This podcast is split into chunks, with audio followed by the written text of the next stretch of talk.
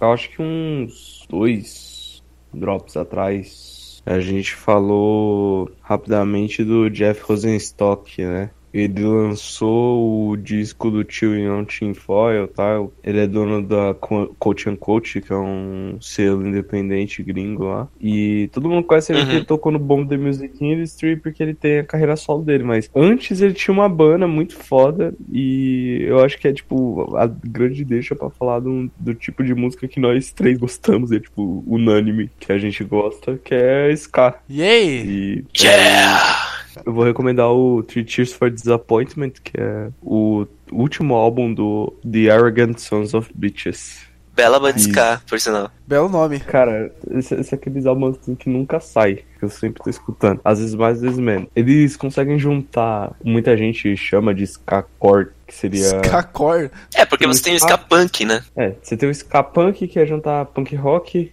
com ska. É que metalcore tá tão longe de ska que eu não consigo imaginar. Não, não, não é de metalcore. Metalcore é metal mais hardcore. Ah, tá. Ska-core é ska mais hardcore. Entendi. Ska-core seria mais rápido, mais agressivo ah, do sim. que o ska normal, do que o ska punk comum. E o Organs of Bitches é a banda que para mim, perfeccionou isso. Eles colocaram uma linha de sopro muito grande. A banda teve tempo que tinha sete membros, eu acho. O som sempre ficava cheio. E esse álbum é muito engraçado, porque o álbum saiu em 2006 só que eles ficaram anos fazendo versões desse álbum, regravando o álbum. E eles nunca ficavam satisfeitos. Chegou num ponto em que a banda simplesmente tinha desistido de lançar o álbum e começou a ter briga interna, porque o Jeff queria lançar o álbum e os, alguns outros membros não queriam. Falaram, não, cara, lançar álbum ninguém liga, entendeu? A gente quer vender camiseta. Quer vender merch. Mas o quê? É, mas é que banda. Banda se mantém vendendo merch e fazendo show. Sim, sim, não é, tipo, ah, não vamos lançar música, vamos vender camiseta. Não, é que eles já tinham discos antes, né? Sim. E lá pra 2004 a banda começou a se desfacelar já. E em 2007 eles lançaram esse álbum, 2006 no caso. É o melhor álbum deles. É engraçado porque eles falam que ah, a gente demorou pra caralho, ficou gravando várias versões e saiu um puta de um álbum. O álbum lançou depois da banda ter acabado. isso é meio que, que padrão. Isso? Peraí, é lançamento é com efeito retardado? É, lançamento póstumo, né? Isso é meio padrão pra escapar. O segundo do Operation Ivy foi póstumo. O álbum do Choking Victim foi póstumo também. Jesus. Então, as grandes bandas do gênero, tipo, duraram muito pouco tempo, lançaram um álbum, o álbum saiu, tipo, a banda se separou no estúdio e aí saiu o álbum depois. Caraca, e velho. O engraçado é que um ano depois de ter lançado, em 2007 eles fizeram um show de lançamento do, do álbum, tipo, um show de reunião. que? E esse show tá no YouTube, vai estar nos links aí. O show deu sold out, vendeu acho que todos os ingressos em 8 horas. Rapaz. E no show tá, o Jeff tá com a camiseta escrito ASOB Broke Up. Agora o foda é escolher uma moto, cara. Vou lhe parafrasear, você já devia ter pensado nisso um pouco antes, né, amiguinho? Peraí, peraí, peraí. Cara integrante do Aude Tudo, por favor, selecione sua música antes de recomendá-la. a banda é The Arrogant Sons of Bitches, o álbum é Three Cheers for Disappointment e a música é Rocket, Rocket, Rocket Ship. All? No!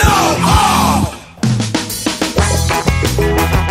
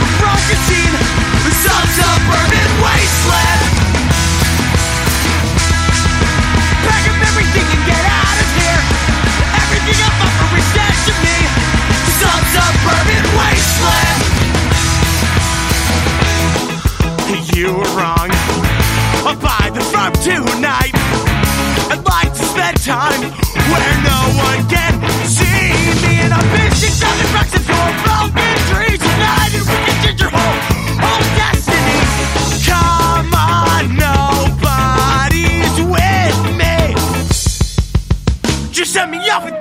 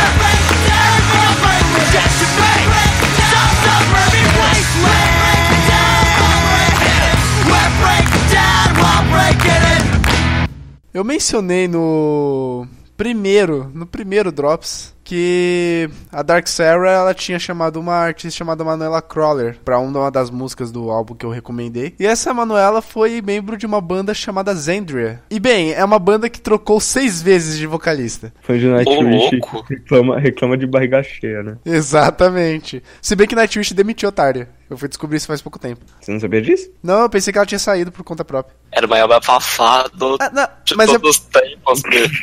Mas é porque assim, é porque assim, é, eu não tinha parado ainda pra pesquisar sobre a história da banda. E uma coisa muito normal no symphonic metal, as vocalistas elas costumam sair das bandas ou trocar de banda, porque elas têm uma carreira no ramo lírico da coisa, sabe? Pelo menos a maioria delas. Aí elas ganham audiência com a banda, na maioria dos casos, e parte pra, pra carreira solo dela, cantando em teatros, fazendo peças Eu e acho por que é aí uma vai. parada. Eu acho que é uma parada meio. Tipo o Serge Tankian fez do, do System of a Down, sabe? ok, já, já cantei ruim o suficiente com essa banda aqui de 15 anos, agora eu vou cantar sozinho lindamente. Mas então, voltando. Graças a esse feat aí, foi quando eu descobri a banda Zandria, porque eu vi que a Manuela fez parte dela. O único álbum que eu tinha ouvido da Zandria até então era o Neverworld, Neverworld's End. Que é o álbum que a Manuela canta, o único que ela produziu junto com a banda. E aí eu passei. Nossa, só fez um? Só fez um, ela ficou três anos na banda e nesses três anos eles produziram um álbum. É, quase hoje tudo.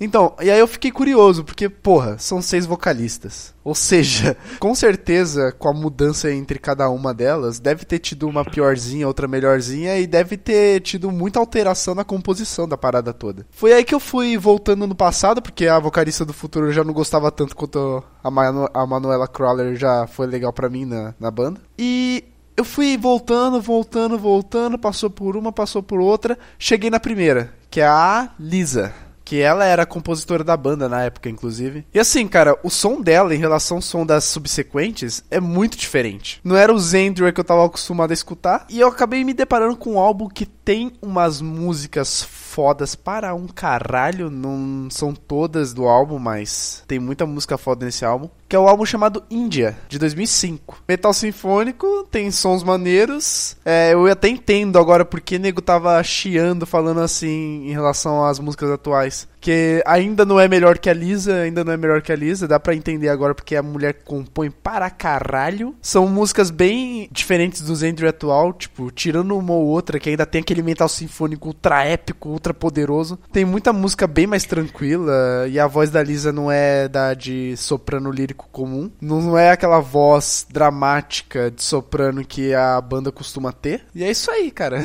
O álbum é Índia, da banda Zendria e a música que eu vou recomendar é justamente a música tema do álbum Índia.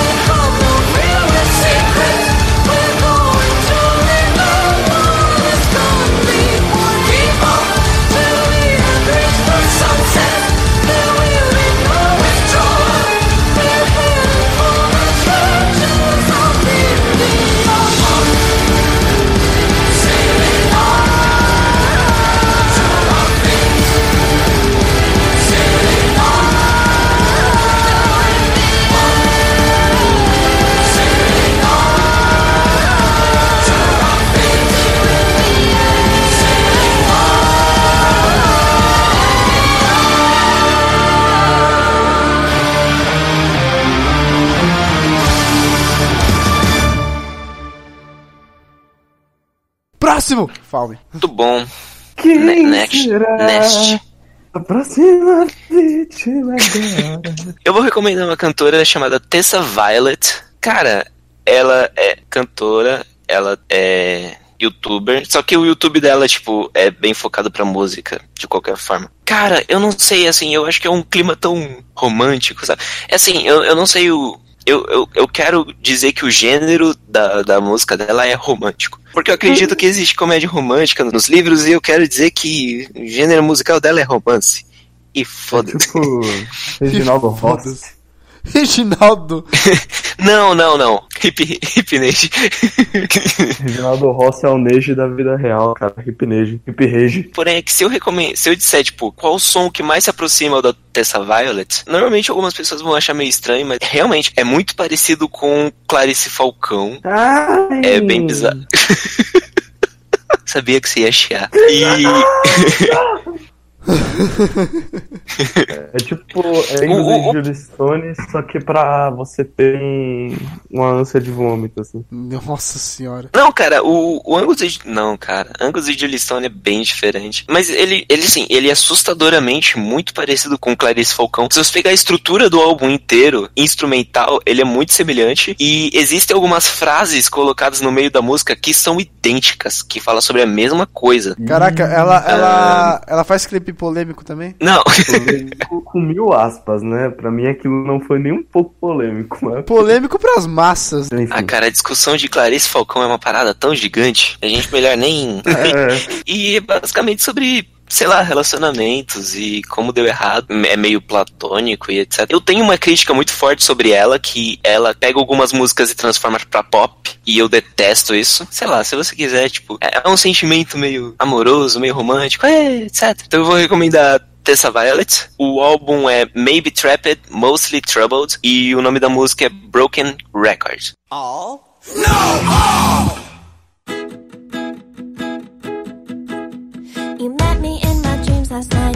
dark eyes, familiar sight. Broken words I've dreamt a hundred times.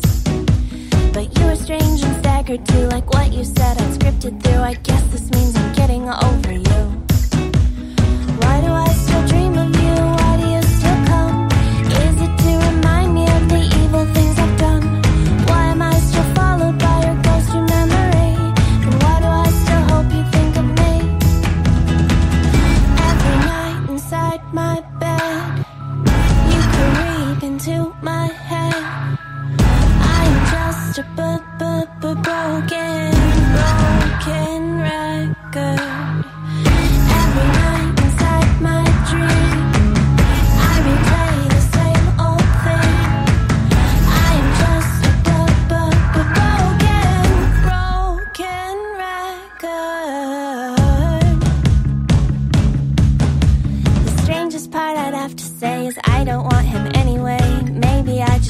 What I can't have.